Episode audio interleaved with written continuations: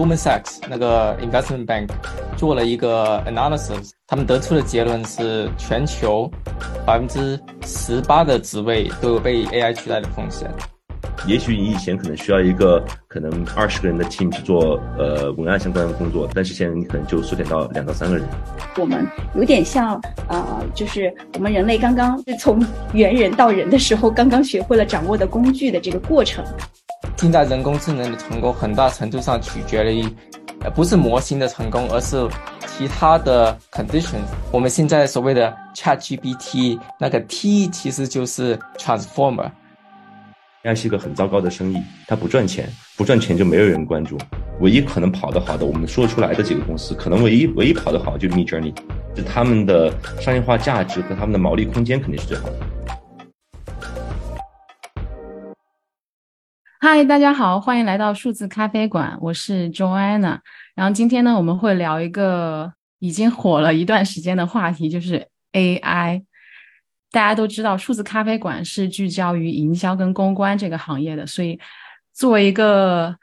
数字营销人，我也很关心到底 AI 会不会取代我的工作，甚至是颠覆营销或者创意公关相关的行业。所以今天我也请到了3位朋友，我们一起来聊一聊 AI 它的这个历史的发展，然后给大家做一下科普，以及说对于行业的影响。当然最后也会看一下作为普通人我们能如何把握这个机遇。那首先我请今天这一期的嘉宾来自我介绍一下。第一位呢是我们的老朋友张晨。大家好，我叫张晨，然后呢我是奶牛快传的创始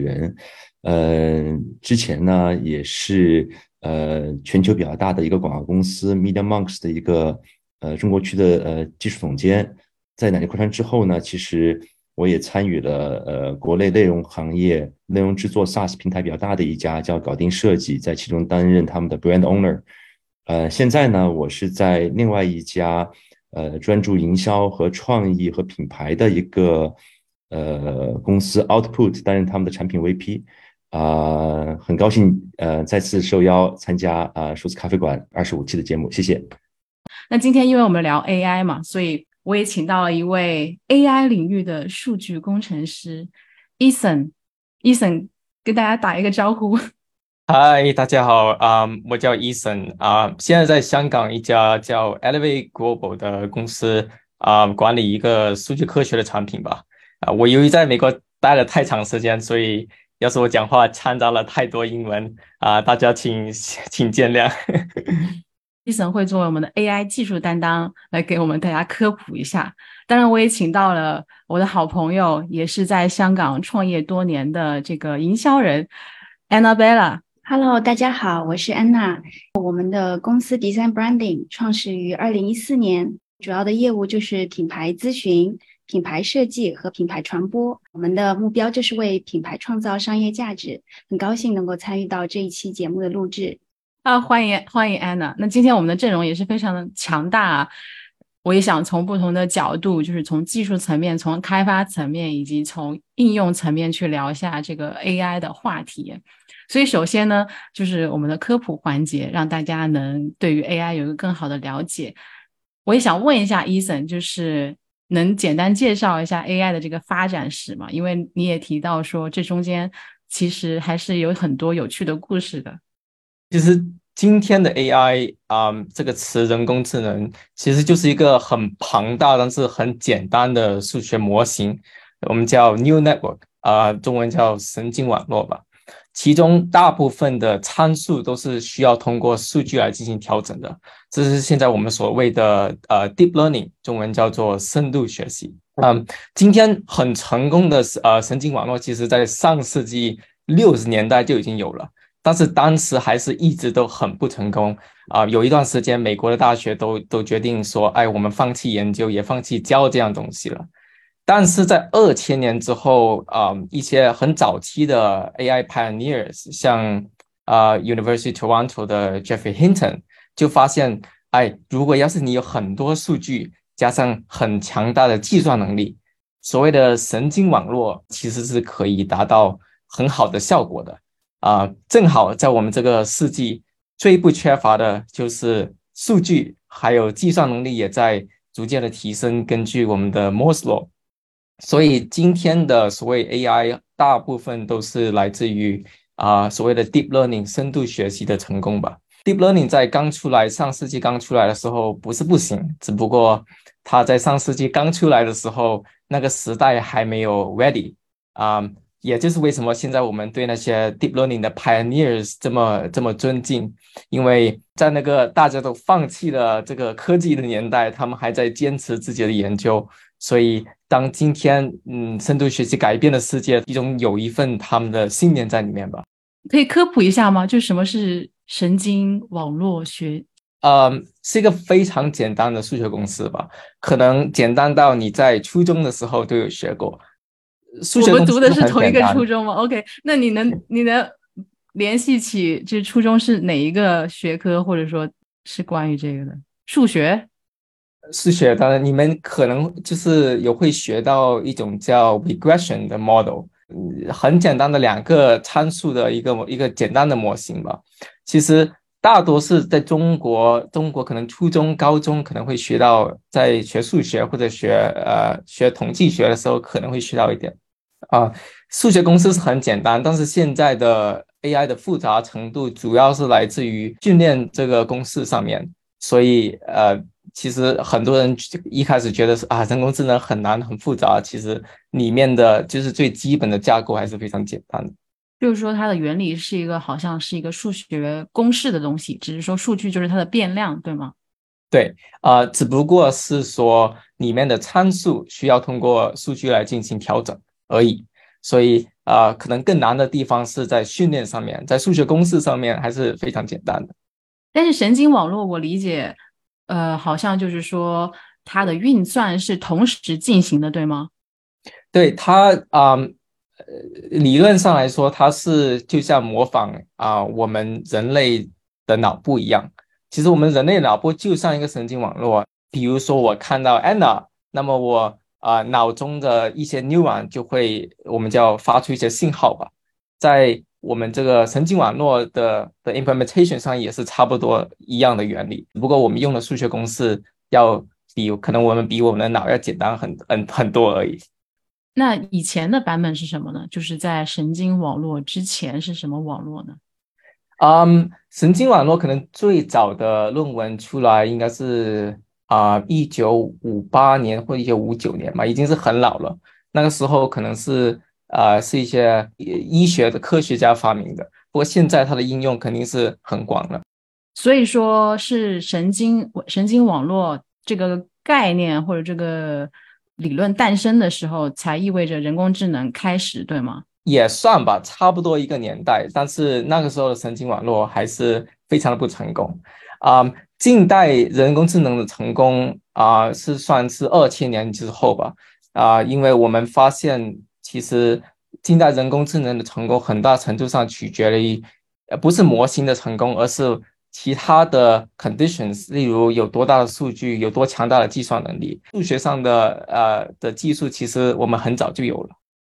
那么其实在2017年的时候才是我们所谓的一个更大的突破啊。当时 Google 发表了一个论文叫做Attention is all you need， 他们其中介绍了一个叫 Transformer 的计算模型。我们现在所谓的 ChatGPT， 那个 T 其实就是 Transformer。Transformer 是一个很有效率的计算模型，现在所有的大的语言模型基本上都在用它。那么基于这个模型，可能在前几年2010年的时候 OpenAI 就是做 ChatGPT 的那个公司就发表了一个非常庞大的语言模型叫 GPT-3，大家应该可能也有听过。那么 GPT-3 是 ChatGPT 还有 GPT-4 的前身，当时还是很轰动的，因为人们发现 GPT-3 可以做很多不同的东西，他们甚至可以写电脑代码，就有点 sci-fi 的感觉。从技术层面它真正实现了我们叫 few shot 或者 zero shot learning， 也就是说它在面对一个新的问题的时候不需要很多示范和学习就能完成，就像我们今天的 ChatGPT 一样，只不过 ChatGPT 比较 user friendly 吧。所以一个更重大的突破可能是在2020年的时候吧，也是为今天很多AI 模型成功做一个铺垫的。嗯，因为你提到这个 Transformer 还是 Transform 模型，能用一句话介绍一下这个模型吗？简单来说，它是相比起其他过往的模型更有效率，让人们更好的训练那些庞大的模型。现在的人工智能都非常非常的庞大，如果没有这个模型的面试的话，我们是没有办法很有效率的训练这种庞大的模型的。所以在2017年的时候，谷歌的这篇文章算是近代人工智能成功的一个很主要的原因吧。所以谷歌很大的功劳。所以这些模型都是开源的是吗？对，2017年的时候谷歌发表了这个模型是开源的，所以现在大的语言模型都在用这个架构。哦，所以其实 AI 的模型是不是还分什么语言图像啊，就是根据它的这个细分领域。对，在深度学习的这个框架里面还有很多不同的分支，我们比如说你要是做 robotic 的会有 deep reinforcement learning， 中文叫强化学习。你要是做 computer vision 的有一种叫 Convolutional Neural Network CNN 的模型。在深度学习当中确实是有很多分支，不同的分支可能对某些领域更有帮助，但是现在可能学术界还是希望说把这些不同的模型整合起来，就只要用一个模型就能解决不同的问题，这可能是我们现在学术界非常希望达成的一样东西吧。嗯，所以就是说好像是 ChatGPT 现在它主要是文字的，它给你文字的信息，然后其他的像 Stable Diffusion 是图像的，所以他们是两个的公司，以后他们有可能就是有一个平台是整合他们两家的功能这样。没错，其实现在很多在学术上面的东西已经开始做这样的东西了。现在最新的 ChatGPT-4 已经可以跟图像一起工作了，所以资源的整合还有技术上的整合是 AI 界的大取向吧。嗯，那现在譬如说你刚刚提到有一些不同的分支嘛，那大家可能还处于一个各自发展的阶段嘛，可能还需要几年才能整合嘛？那现在有哪些大的 AI 的公司或者技术我们需要去留意的呢？虽然说 AI 现在有很多分支，但其实它本质上大部分都在用 deep learning 深度学习，所以根本上的技术是很相似的，但是不同的地方可能是有一些领域比较有一些特别的需求。比如说像图像处理的，我们有 CNN 这类的模型是非常成功的。CNN 听起来像那个新闻的那个 CNN， 没错，英文名叫 Convolutional Neural Network， 其实就是传统的神经网络的一个分支了。这些分支其实对不同的领域都有不同擅长的地方吧。但是现在看来，Transformer 这个2017年出来的模型已经开始逐渐取代很多不同的分支了，因为它确实是一个很有效率的计算模型。而且我们领域也想把资源整合，所以大趋势来说我觉得大家学好深度模型其实就已经足够了。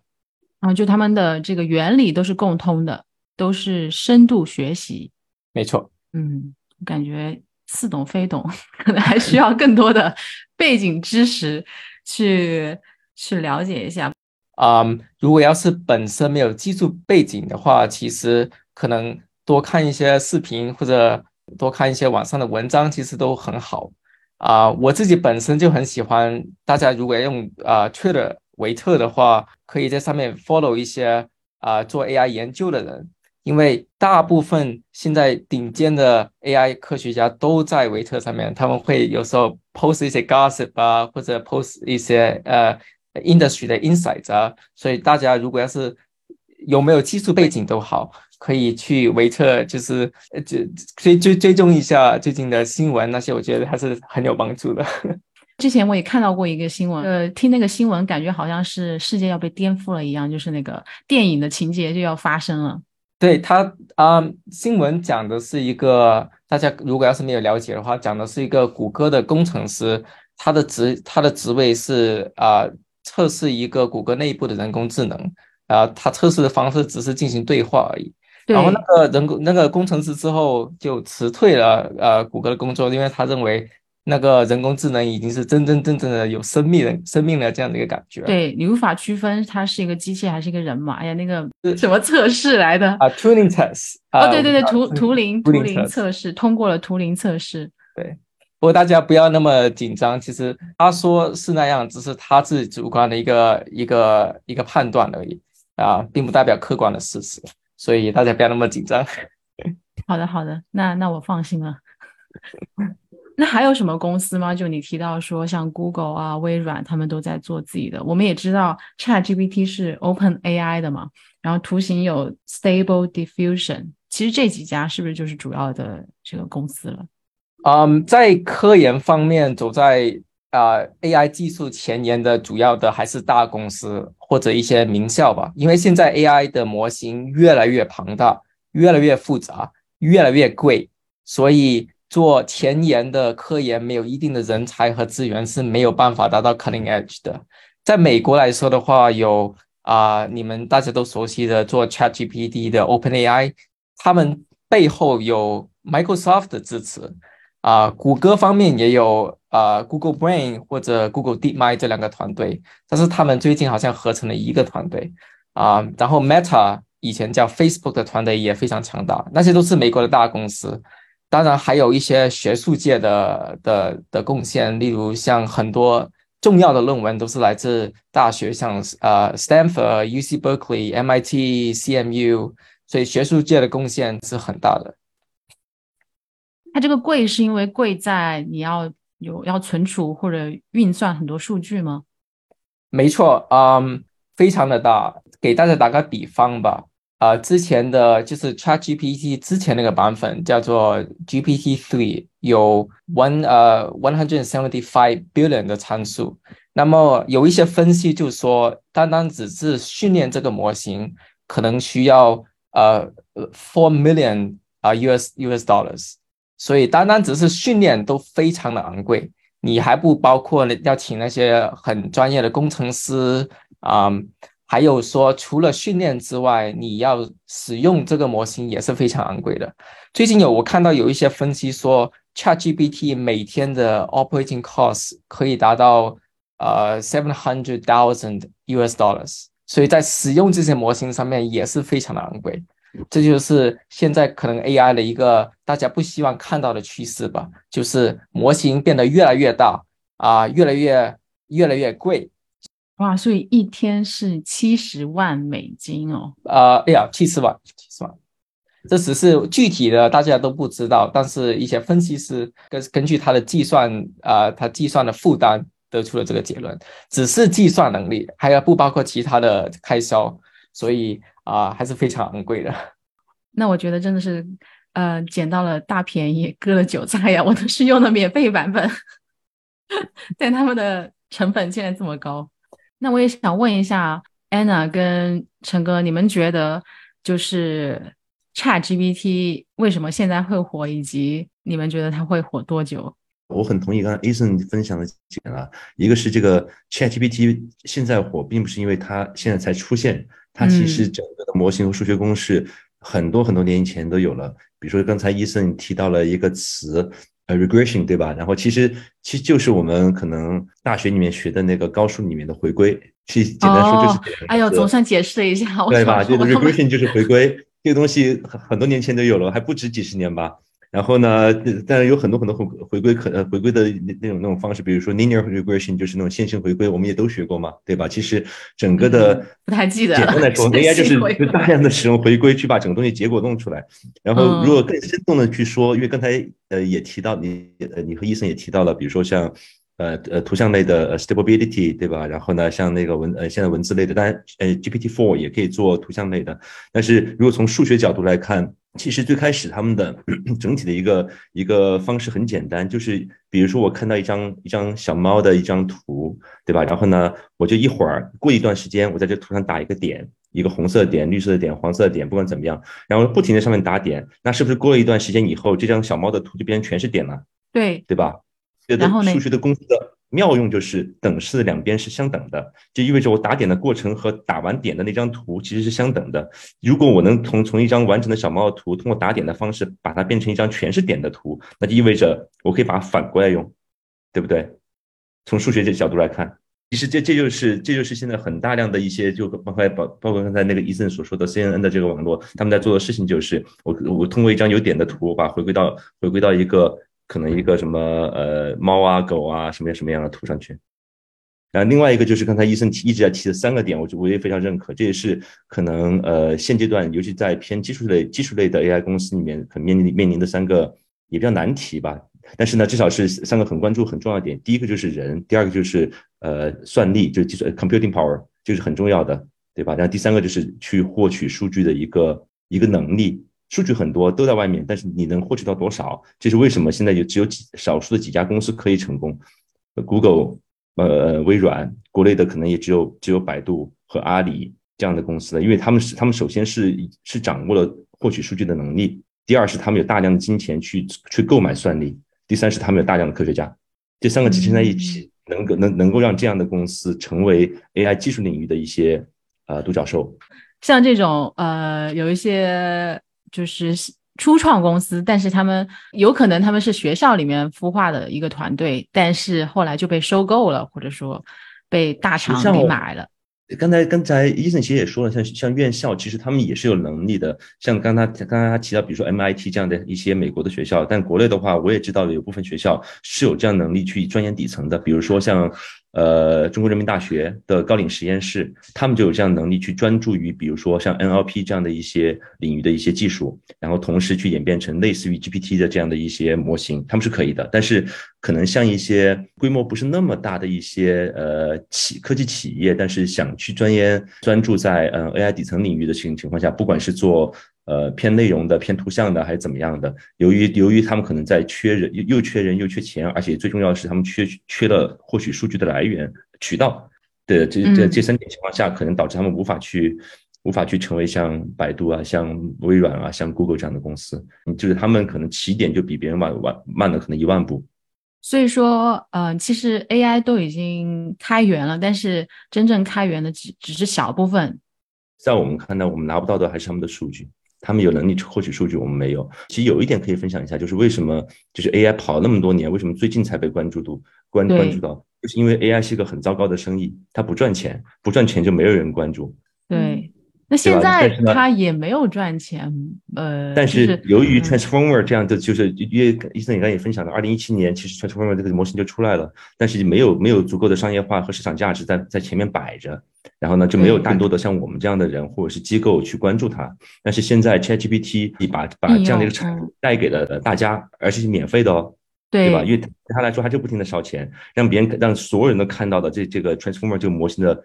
厉害到什么程度。现在才会有那么多大量的一些科技公司，不管什么样的公司去进入进行投入，但是大部分投入的还是在业务应用层，并没有钻研到很核心的底层上面去。但是对于很多应用，就算只是专注应用层的公司来说，像国内的国外的，但是大家都很清楚这一点，就是他们都认为前 AI 这个阶段有点类似于很多年前的那种 iPhone moment， 也或者很类似于很多年前的那种移动端兴起的那个阶段，就是一个很重要的转折期。所以那这个现在好像是一个很关键的转折点，是吗？就是说因为有了这个应用，然后我们迈入了一个新的时代的感觉。对，谁都想去抢一杯羹，谁都想去在某一个行业领域里面通过桥接 AI 的能力去占领主导地位。但是像你刚才提到的，比如说像 AI 的这种可怕，比如说隔天早上我打开我的窗子，外面就是 Terminator， 这种情况还是不会出现的。对，我想我估计也没那么快了，因为你 AI 现在更多的还是这个网络层面嘛，对吧？它还没有控制硬件什么的，但如果它能跟机器人结合起来，那就不知道了。其实有很多了，像前几个月大家还在讨论，比如说 GPT 啊，像那种 Stable Diffusion 啊，或者是那种 Midjourney 啊，就这些公司。但是最近我也是逐渐看到更多的一些不管报道呀或者怎么样的。其实我上 Twitter 上比较多，我也看到很多这样的。他们有一个词叫具象模型。具象模型其实不是说是一个新的模型，具象模型只是将现有的一些可用模型具象化，比如说成为一个人，成为一个机器人。哦，就是那个什么数字人的那种嘛，就是你的那个数字，不是数字人，是一个实体，是一个实体，是个实体。就他们具象的意义就意味着是个实体，可能就是跟我差不多长得一样高的一个机器人，里面嵌入了某一种模型，就已经在做这个了。有很多公司在做。好吧，哎呀，这个感觉那个第二天早上掀开窗帘 ，Terminator 在外面的时间也很近了的感觉，看不到。OK， 对。那我希望对不用那么快吧。对，因为具象模型有一个很根本的考虑，还是商业考虑，因为本身模型的变现和商业化是很难的，像 OpenAI 这样的公司。他们现在的商业化能力也是很弱的，唯一可能跑得好的，我们说出来的几个公司，可能唯一跑得好就 Midjourney， 唯一可能跑商业化跑得不错。对，它就是文字生成图像，它可能商业化部分可能是在 Stable Diffusion、Stability 和 OpenAI 之间，可能他们是跑的比较好的了。他们的钱不见得比 OpenAI 多，但是他们的商业化价值和他们的毛利空间肯定是最好的。这个是从何说起呢？就是因为封闭啊。就是在 Discord 上面有一个页面，对，他们上个月在国内的 QQ 的频道里面也launch了。哦，竟然。对，他们不是上个月，上个礼拜在国内launch的。那我们拉回到实际层面一点啊 ，AI 如何改变营销跟创意？正好可以问一下 Anna， 你感觉就是你现在有在用什么工具吗？其实我们现在主要用的工具主要就是文字类的一些工具，比如说像 Notion AI 啊，然后 ChatGPT 啊，然后如果是图形的话，就是几个主要的就是 Midjourney 啊 Stable Diffusion， 然后最近我的同事他们有在用一个叫 Fabry 的一个工具，那个工具它是可以将一些图形设计的创意整合起来同时做一些 brainstorm 然后 roadmap， 然后以及 user journey 这样的一个东西，就是使用的一些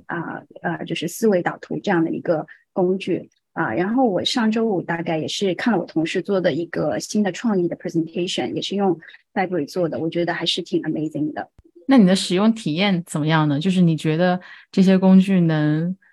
让你就是好像是多了一个文案或者多了一个设计师的这种感觉吗？设计师方面我倒没有说感觉图形方面特别能够给我带来很快的一个突破，因为我们的设计交付的时候还是需要非常精细化。那但是如果是说文字处理的话，我是确实觉得 AI 的工具有帮助到我们很快的去 scale up 整体的文案处理的速度。那我自己用所有的产品里面，我觉得相对来说比较 user friendly 的就是 Notion Notion AI， 因为我们公司大概在2021年的时候就有介入使用 AI 作为一些 project management 然后还有就是项目管理以及内部的工作流程管理的这样的一个工具。那它相对来说它是一个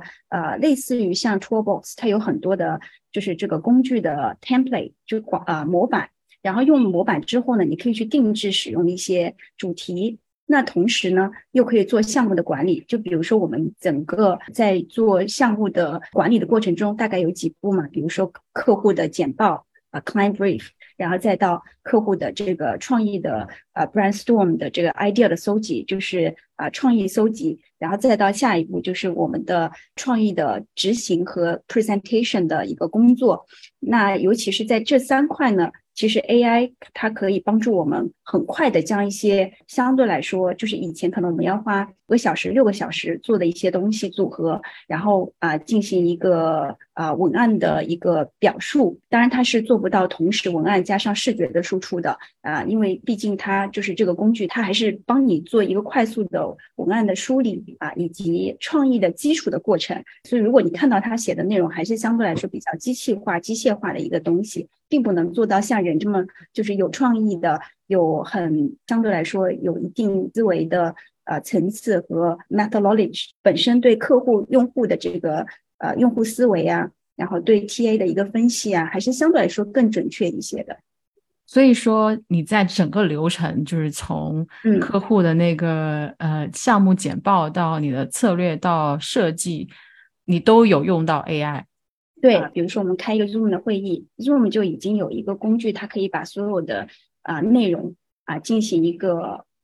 就是语音变文字的过程。那 AI 做到的就是把语音的变文字的文字做一个整合，将一些重要的点把它梳理出来。就比如说你可以给它总结，对，你可以给它大概2000字的一个语音的对话，它可以把这2000字很快帮你去梳理成一个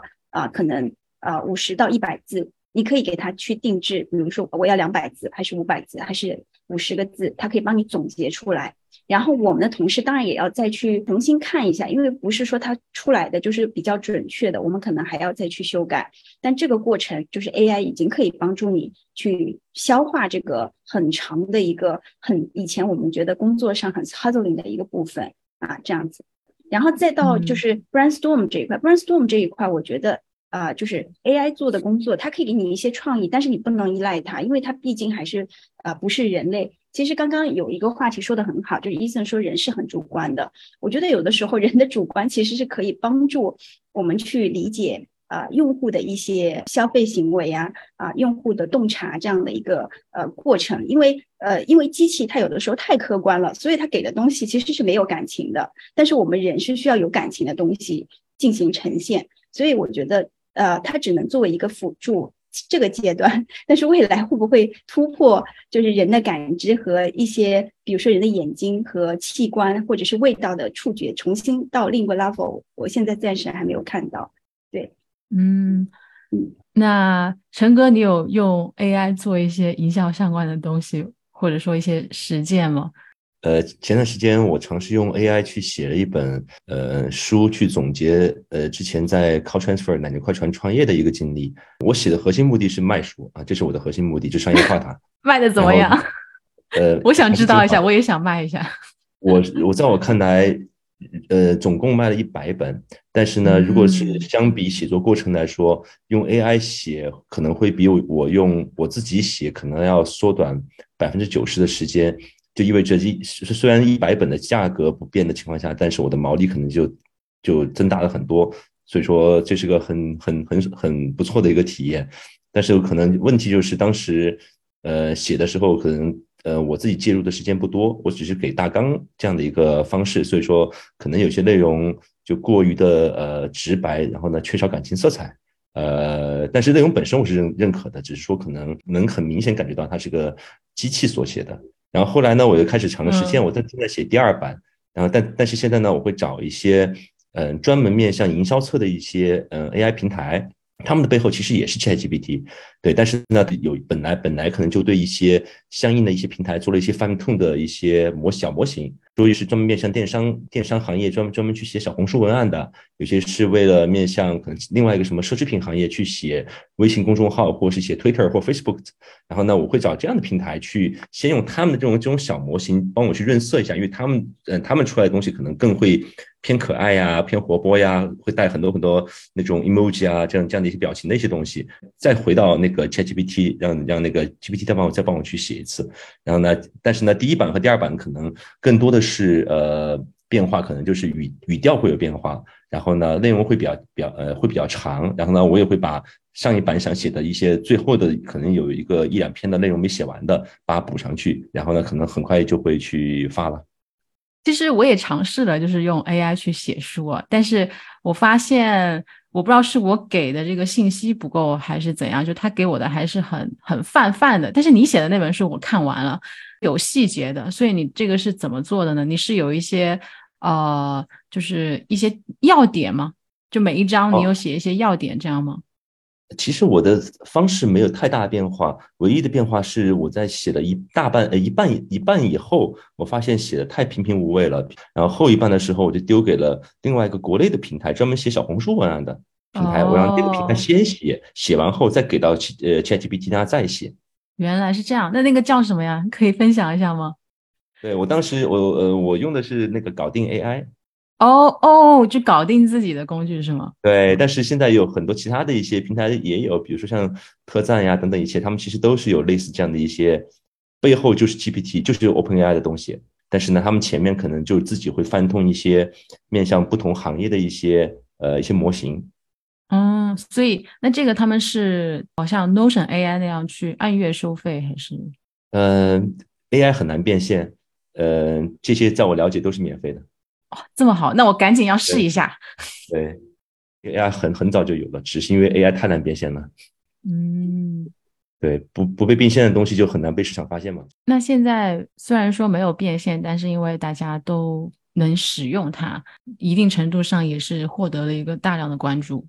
对，但是这也是微软给了 OpenAI 很多很多的钱，让它免费给上亿的人使用。但是这个决心和魄力，有多少公司，就是有什么样的公司愿意花几亿美金免费给全球使用，还是比较少的吧。对，也没有哪家公司有几亿美金可以这么花嘛。好吧，那譬如说像搞定 AI 啊，或者特赞 AI 这些工具，你觉得已经可以取代国内的那些文案了吗？就是小红书文案、电商文案之类的。我觉得更多是尝试，在实际的操作，我相信那个Annabella 可能也是在实际工作里面也会看到，虽然可能会用大量的 GPT 相关的工具去写，但是最终拍板定稿修改还是要有大量的人力参与的。包括我现在在 Output， 虽然可能 Output 的主营业务其实也是和Annabella 可能从事的行业很类似的，但是他们平常也是 Midjourney 加 GPT 两个一起去完成文案和图像的一些生成。但不过呢，在最终的一个交付的时候，那一定是人参与的。不过就是这个人参与的数量确实是相比以往会有所减少。也许你以前可能需要一个可能20个人的 team 去做文案相关的工作，但是现在你可能就缩减到2到3个人。对，我们有看到新闻嘛，就是国内一些公关公司或者说广告公司说他们会以后就没有外包了，就是用 AI 来取代了，或者说有些游戏公司他们也会减少自己的团队。我不知道就是 Eason 或者 Anna， 你们有听过更多身边发生这种事情，或者你觉得你之后会，尤其是 Anna 吧，你会担心就是有可能会被取代吗？我觉得一开始的时候肯定是有一些的，因为如果你经常去刷社交媒体的时候，你就会感觉明天我就要失业的感觉，所以因为它那个每一天都有一些新的功能啊，或者新的变化出来。但是我们自己内部去试用了几个产品啊，就比如说 Midjourney 的一些模型啊，然后其实我们发现就是 AI 它暂时还是没有办法像设计师或者一个整个设计团队一样去辨识一些就是客户的真正的创作的需求。因为我们比如说品牌设计为例，它比较重要的就是比如说把一些相对来说比较抽象的概念，比如说品牌故事、定位价值，然后把它做一个整合，然后同时呢把它形象化和视觉化。那当然它的维度是很多样的同时呢又需要把美感融入到创作过程当中那现在的 AI 就是现在不代表未来哈，现在的 AI 呢它只能说在短时间里面它去 take 几个 keywords， 然后它去抓取一些相对来说还是比较表面的概念，所以它做出来的东西就是大同小异吧。所以我们去如果去搜索就是比如说 AI logo design 或者是 brand design 的时候，你可以看到市场上大概有20几个产品其实我觉得如果去选，光去试和选这些产品就已经很花时间，然后再加上如果你去试了或者是做的，其实结果它其实都是非常雷同的。对，因为他们可能都用的那个 ChatGPT 或者用就底层都是一样的，对吧？对的，所以我觉得暂时看不到我们品牌公司会很快被取代的这样的一个可能性。但是呢，如果说我们去看 AI 整个给到我们公司带来的一个新的可能性，其实是非常多的我举个例子，第一个就是可能在前期的创意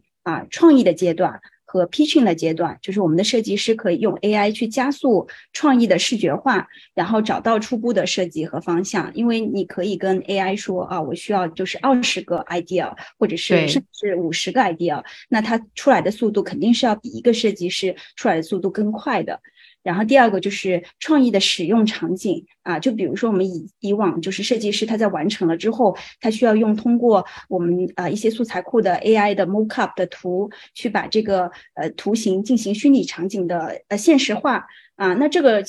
虽然其实熟练的设计师大概一张图它是需要20分钟的，这是已经很熟练的情况下，但是如果是说你用 AI 的话，你可以就比如说20个场景就是1分钟啊这样子的一个时间啊。当然就是说它出来现在的阶段还是比较不太自然，就是但是我觉得随着时间的变化，它这个出来的效率和质量会越来越高。然后第三个就是我们的创意广告的执行的部分，因为广告的创意和提案的应用上面呢，我们比较痛苦的一个就是 pitching 的一个阶段，因为 pitching 的阶段其实我们是要把一个相对来说很 creative 的 idea， 就是很有创意的 idea， 然后把它用视觉化给客户表达出来。那以往我们要花大概比如说2个设计师、2个文案、1个客户管理这样5个人的团队，然后我们要去想 idea， 然后要去找素材，然后要去找 reference， 然后把这些视觉的画面通过 idea， 然后还要把它组合起来啊。那这个过程其实蛮痛苦的啊。那比如说我们最近就有一个案例，就是我们帮一个客户在做一个 KV 广告的 KV 的执行啊，然后它里面有个画面，就是一个病床要在一个相对来说 peaceful 的场景里面，比如说湖面啊、海面啊什么的一个场景。但如果说我们就是用以往的方式去做，就是我们要去就是一些素材库里面去找到这些图，然后把它用Photoshop 把它拼出来拼上去。嗯，对对对。但是现在你用 AI， 它可以很快帮你去创作出来，大概10个画面、6个画面，连模特不同的角度它都可以帮你去做出来啊。所以这种方式呢，能够节省我们内部给客户，尤其是 presentation 和 pitch 的阶段的一个成本。对，还是非常的能够帮助到我们的团队。当然就是还有更多的使用场景，我们就没办法一个一个去阐述，但是我觉得我们自己对 AI 的知识领域的部分其实每一天都在刷新，每一天都看到新的啊。比如说有一些 AI 还出了一些剪片的功能啊，就是还是非常的 amazing 的。对的，还有一些声音剪辑、声音模拟的工具啊，其实也是非常非常多的。那我觉得就是说与其去就非常的焦虑去被 AI 取代掉，不如就是说去了解 AI 这个领域，然后去拥抱 AI。 所以我们觉得现在比较我们自己内部觉得比较缺乏的就是我们可能需要一个懂 AI 技术的同事啊，那能够去帮助我们的其他的职位的同事去理解怎么在我现有的工作里面，然后 AI 可以帮我优化我的工作，然后以及一个比较全面的 AI 的培训，帮助我的公司去进阶到下一个阶段。因为现在好像我们有点像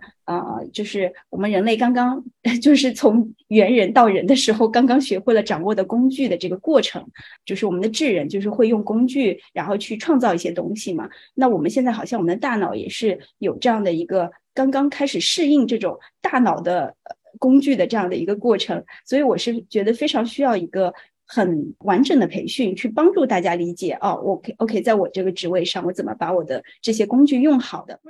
对，我感觉你就很自然的 cue 到 Eason， 因为Eason 也我们之所以认识 Eason 也是因为我们参加了他的这个 Meet 菜的这个活动嘛。然后我知道 Eason 也在做一些培训之类的。那 Eason， 你从一个 AI 数据这个工程师的角度，你觉得 AI 有可能在譬如说5年内去取代文案或者一些职位吗？要看情况，不过最近我记得三月的时候，Goldman Sachs 那个 investment bank 做了一个 analysis， 他们得出的结论是全球18%的职位都有被 AI 取代的风险。然后我也看到了那个，对专业性较高的地方，例如像 like 美国啊、日本啊、香港啊，数字可以达到 28%。 其实这和就是 AI 的可能商业价值有很大的关系吧。对我来说有几点。第一个商业价值当然是大家都很熟悉的，就是提高产品效率的问题。我知道陈哥在之前在写书，我们之前做的那个 Meetup 有一个 guest speaker 叫Gautier Marty， 他现在是在阿布达比 Investment Authority 做一个 quantitative research。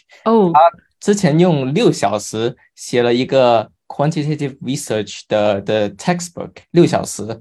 里面有文案，里面有代码，一般来说可能没有一两个月是没办法写成的。所以第一点是，就是 AI 现在特别是文案的工具，就是在文案处理上面已经达到很成熟的阶段了。所以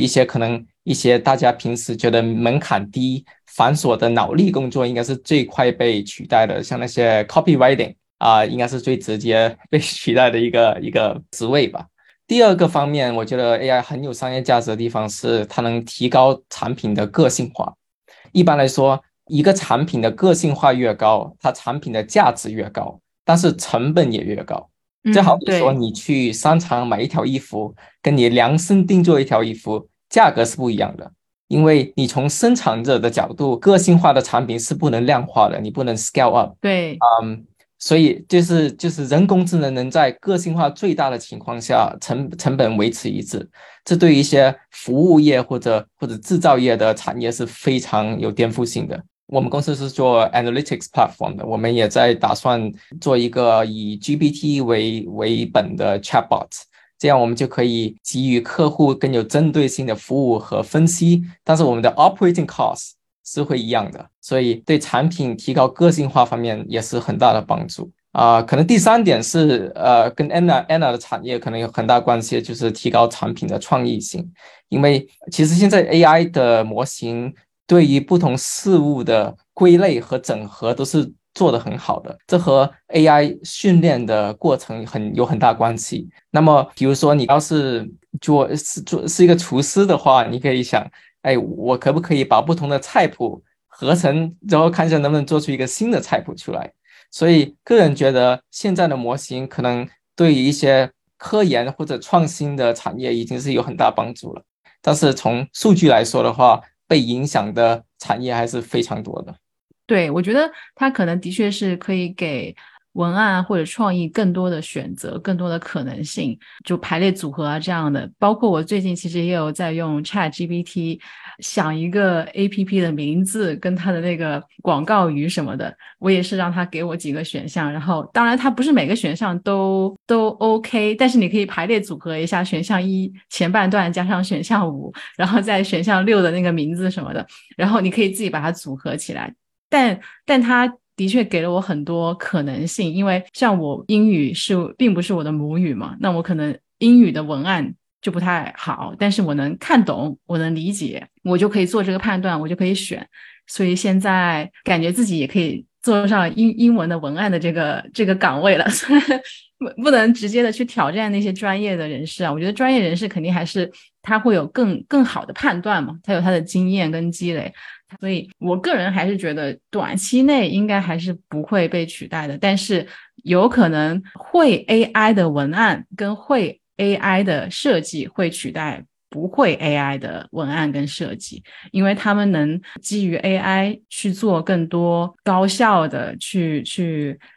brainstorm 脑爆之类的，给他们更多选项，他们再基于他的经验去做判断。然后我也看到一个段子特别搞笑，就昨天说到底 AI 会不会被取代，就是代理商吧，就比如说像 Anna 和我们都是在 agency 嘛，就代理商工作的。然后那个段子就是说，哇，AI 工具是需要你有很清晰的诉求的，只要客户没有很清晰他的诉求，那代理商永远不会被取代，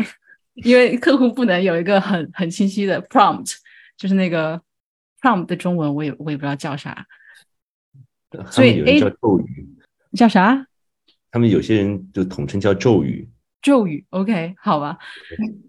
对，客户不会很清晰的描述自己的这个咒语，这个需求。像 agency 很多时候的工作都是在去你一步一步的去揣摩客户的想法，或者说带领他去想到一个方案嘛。当然说如果有些客户他头脑很清晰，他知道自己要什么，那可能他的确不需要一个 agency 了，他就用 AI 就能自己能做了。我觉得这个也是挺有意思的。然后我也会看到我们大家刚刚也提到很多像 Notion AI 啊，然后 Canva也就是有点类似搞定的这样子的一个图像的设计的平台嘛，他们也在积极的去添加 AI 的功能。那你们觉得像这种SaaS 的工具有了 AI 的功能之后，可以帮助他们提升产品的定价或者说吸引力吗？我先问一下陈哥吧。这段我觉得难，现在真的很难，因为每一个产品都是之所以是 SaaS， 那一定是服务到某一些人群或者某一个行业甚至某一个企业的嘛。然后如果本身这个东西，如果本身这个没有 AI 的 SaaS 平台的商业化就已经有问题了，或者是已经很成功了，不管怎么样的 AI 的附加不见得会让这个 SaaS 产品更成功。但这个可能说的有点难听的，但是现在那么多 SaaS 平台都在加，对吧，还是有原因的，这没办法，投资人在后面站着，必须要你加，因为他们加这些 AI 工具大，尤其像这种面向行业企业甚至特定人群的这样的一些 SaaS 平台，加一些看起来完全就是很奇怪的 AI 能力在里面，的核心原因还是去抓数据，他们和所有的核心原因都是抓数据，训练模型去翻通他们自己的行业企业模型，然后方便他们自己去服务某一类行业或者某一个企业，不管是通过在 SaaS 的方式还是私有化部署的方式，它都是这样一个目的。对，它这个工具好用和不好用其实无所谓的，因为他们现在做的工具只是为了让客户不用去翻墙去使用 GPT 和、对对对，仅此而已，他们核心目的就是抓数据，有了数据以后怎么训练成某一些模型，这些模型怎么去应用到新的业务形态，那是以后的事儿。所以你这里说的数据是指的用户的那个咒语吗？就是那个 prompt？ 对对，比如说像比如举个例子，像面向广告的，或者是面向奢侈品的广告行业的广告公司，他们如果推出一个，比如说就叫 GPT 的 VPN， 对吧？就是类似这样的东西，就是让给到客户说啊，你不用翻墙了，你可以用我的这个小工具，你又可以生成类似于 Midjourney 的图，也可以去像ChatGPT 这样去对话。但是呢，如果客户本身 buy in 了，然后才开始使用的，意味着客户那边大量的资产和数据和内容就会流入到他们自己的系统里面去。那经过一段时间以后，基于这个客户这个企业的特有模型就会形成，在之后基于这个模型去为客户去生成一些不管创意方案、创意文案等等一切，就会相对简单一点。那这个其实是一个相当于是一个定制的模型，对不对？对对，你可以通过定制的方式去做，但是也可以面向整个行业，比如说我不面向你这个客户，我是面向整个奢侈品行业都可以的。比如说香奈儿某天说，哎，我们想借鉴一下1988年迪奥的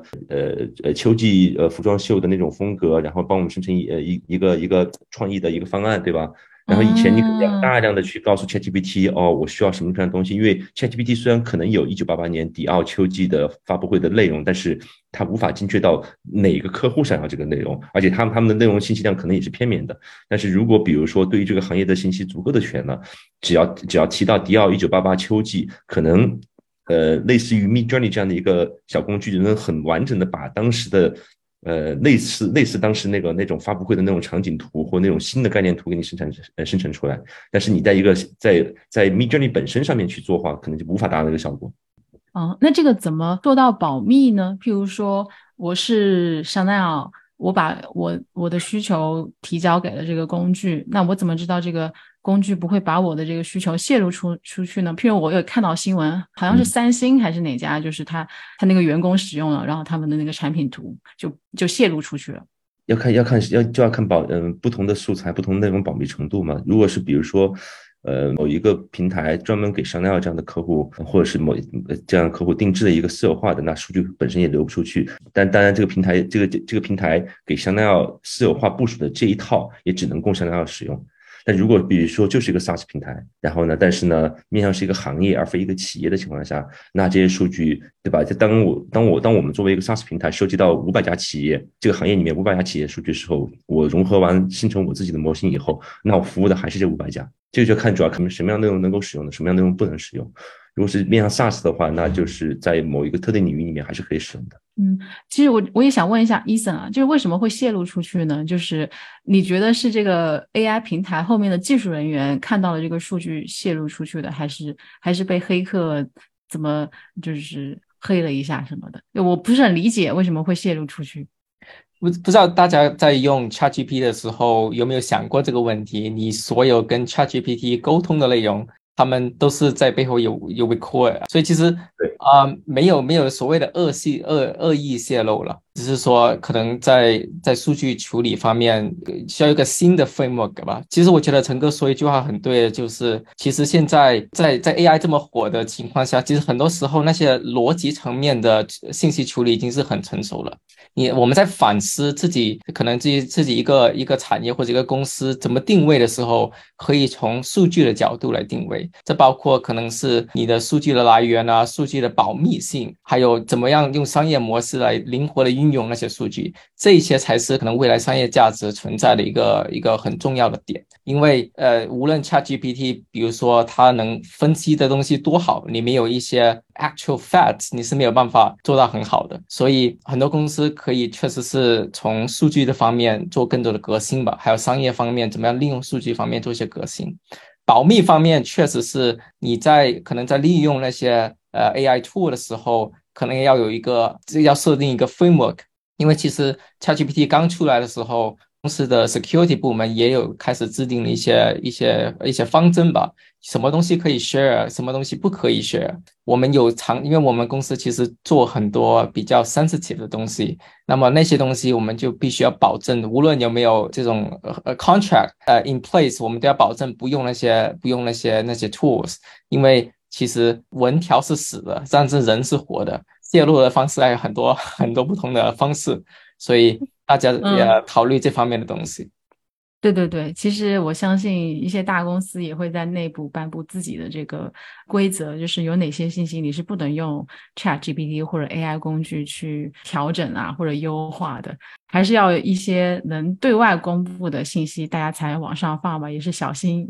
一点，不要泄露了自己公司的机密了，因为这些都会被记录下来的。但是有一点提的是，其实现在有一个非常从 AI 出世之后非常新的商业模式，就是很多时候比如说你用 Midjourney 的时候，你会发现很多用户都是在为那些图像评分，其实那些数据可以会被 we use as training data， 因为你要是比如说有个图片有很多 thumbs up， 那些 engineer 知道这是个好的图片可以用，有一些图片没有什么 likes 没有什么 reaction， 他们知道这个很烂的图片ChatGPT 也是这样，你刚进去 ChatGPT 它就告诉你，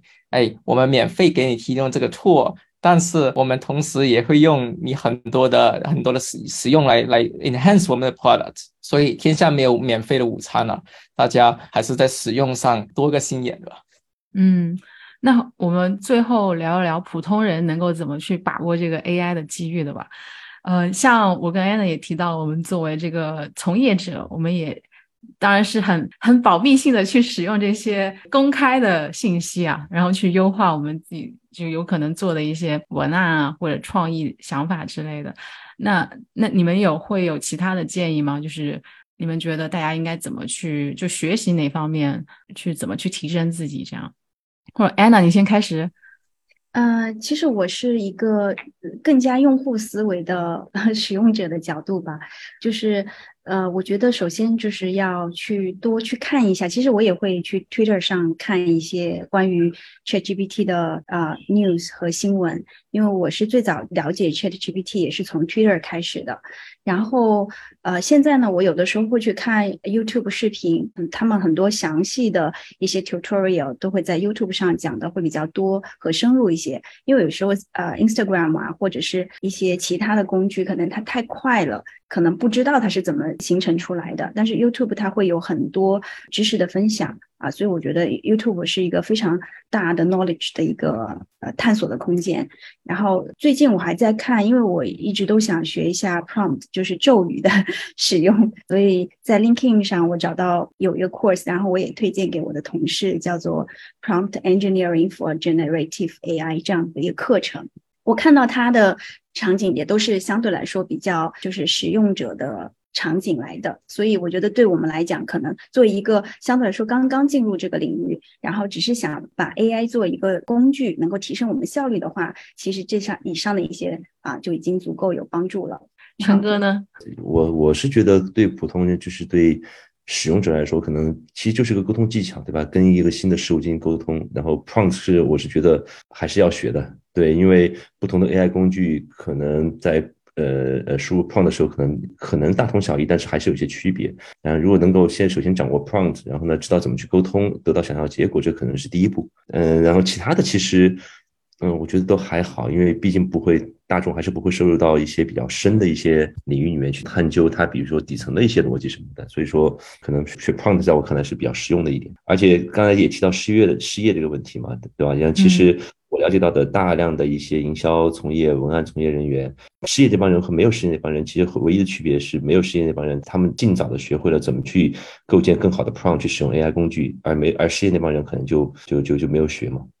对。对， Eason 呢？我认为要是可能所谓的普通人，可能是那些没有技术背景的人吧。对对对对对。我会可能推荐第一点，可是如果要是你不想可能说加入这个 AI 的行业，或者从事 AI 有相关的行业的话，可以考虑说，第一点是可以投资一些 AI 的项目。投资怎么投资？请问Eason。我自己的感觉是，你是很难去有 motivations 或者兴趣去学习或者了解一样东西，如果你自己觉得没有 skin in the game， 就是你们没有什么关联的话。而且投资其实最近有个案例，就是美国一家做计算机硬件的公司 NVIDIA， 它自从公布 earning report 之后，它的身价涨了100 billion， 大概是和 Uber、PayPal、Spotify 几家公司合在一起还要高。所以一些对 AI 发展的一些 fundamental 的产业，可以是大家可以多了解一下。还有一些是可以了解一些很受 AI 帮助的一些产业，例如说 healthcare， 例如说 robotics， 或者是一些娱乐的产业，那些产业其实都可以多了解一下，或者结合这个 AI 的应用吧。还有就是大家可以其实多接触不同的人和产业吧，因为人工智能确实是一个 it's a very 我们叫 foundational technology， 无论是什么产业，其实多多少少都能够和人工智能沾上边，所以你可以以人工智能这个视角来了解更多的人和各种不同的产业，我觉得这对于一般人来说是很有价值。跟大家就是科普一下这个宣传一下 Meet 菜这个组织啊， Eason 也可以介绍一下，因为我觉得这是一个很好的组织，在香港的朋友也可以来加入，对吧？Meet 菜这个名字拆开了，就是 Meet Creative AI， 是一个以创意性人工智能为主题的一个 meetup。现在主要可能是筹办一些大大小小的活动，来让大家探讨一些如何用人工智能做有创意的事情。其实当初做这个 meetup 主要原因还是看到 AI 在不同产业的影响吧，像现在的 ChatGPT、Midjourney 可以探讨和分享的东西实在太多了，所以未来也是希望能通过这个 meetup 能可能让大家多接触一些有独特经验和想法的人，因为毕竟每一个人的能力和想象力都是有限的。 AI 作为一个越来越复杂越来越强大的科技，还是需要不同背景的人相互学习相互扶持，才能够抓住机遇，还有降低未来的风险。所以大家有机会的话来香港可以找Joanna 或者找我，大家可以做些活动。好啊好啊，我会把就是嘉宾今天提到的这些资源放到我们这一期播客的 show note 里面，然后听众如果有兴趣的话可以去自己探索一下，多多学习，争取成为那个淘汰别人的人而不是被淘汰的人啊。对，好吧，就是也是鼓励大家多多成长，终身学习吧。那今天就到这里了，谢谢大家，谢谢Joanna，谢谢各位。